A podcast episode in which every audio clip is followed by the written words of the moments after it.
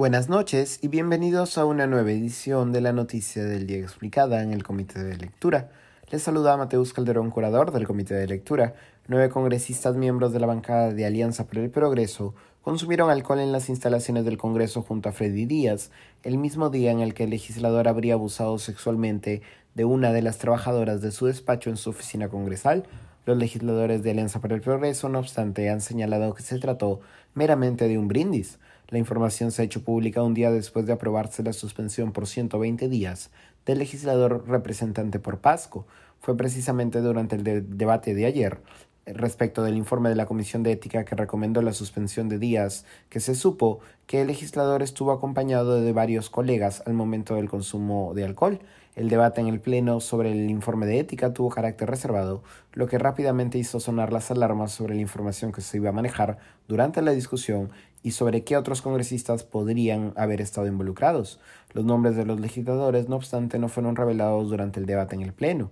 Según ha revelado el diario La República hoy, fueron los congresistas Eduardo Salguana, Elba Julón, Heidi Juárez, Cheryl Trigoso, María Acuña, Idelso García, Rocío Torres, Alejandro Soto y Magali Ruiz quienes consumieron alcohol junto a Freddy Díaz el 26 de julio pasado. De acuerdo con el diario mencionado, fue la legisladora Heidi Juárez quien llevó botellas de vino para celebrar la elección de Camones como presidenta de la mesa directiva del Congreso.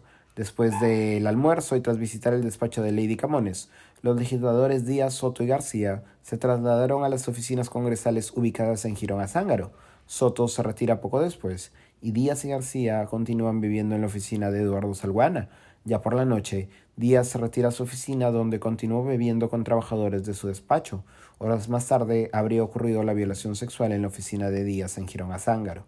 De los congresistas que consumieron alcohol junto a Díaz en el Congreso y en las oficinas de Azángaro, Rocío Torres y Eduardo Salguana forman parte de la misma comisión de ética que, semanas después, recomendaría la suspensión por 120 días al legislador.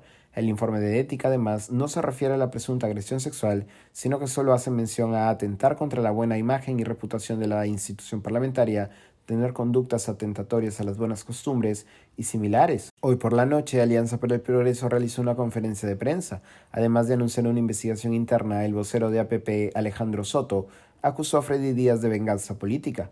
Esto es una venganza política de este congresista. En su descargo nunca se dijo que había estado bebiendo con nueve congresistas, señaló. Eso ha sido todo por hoy. Volveremos mañana con más información.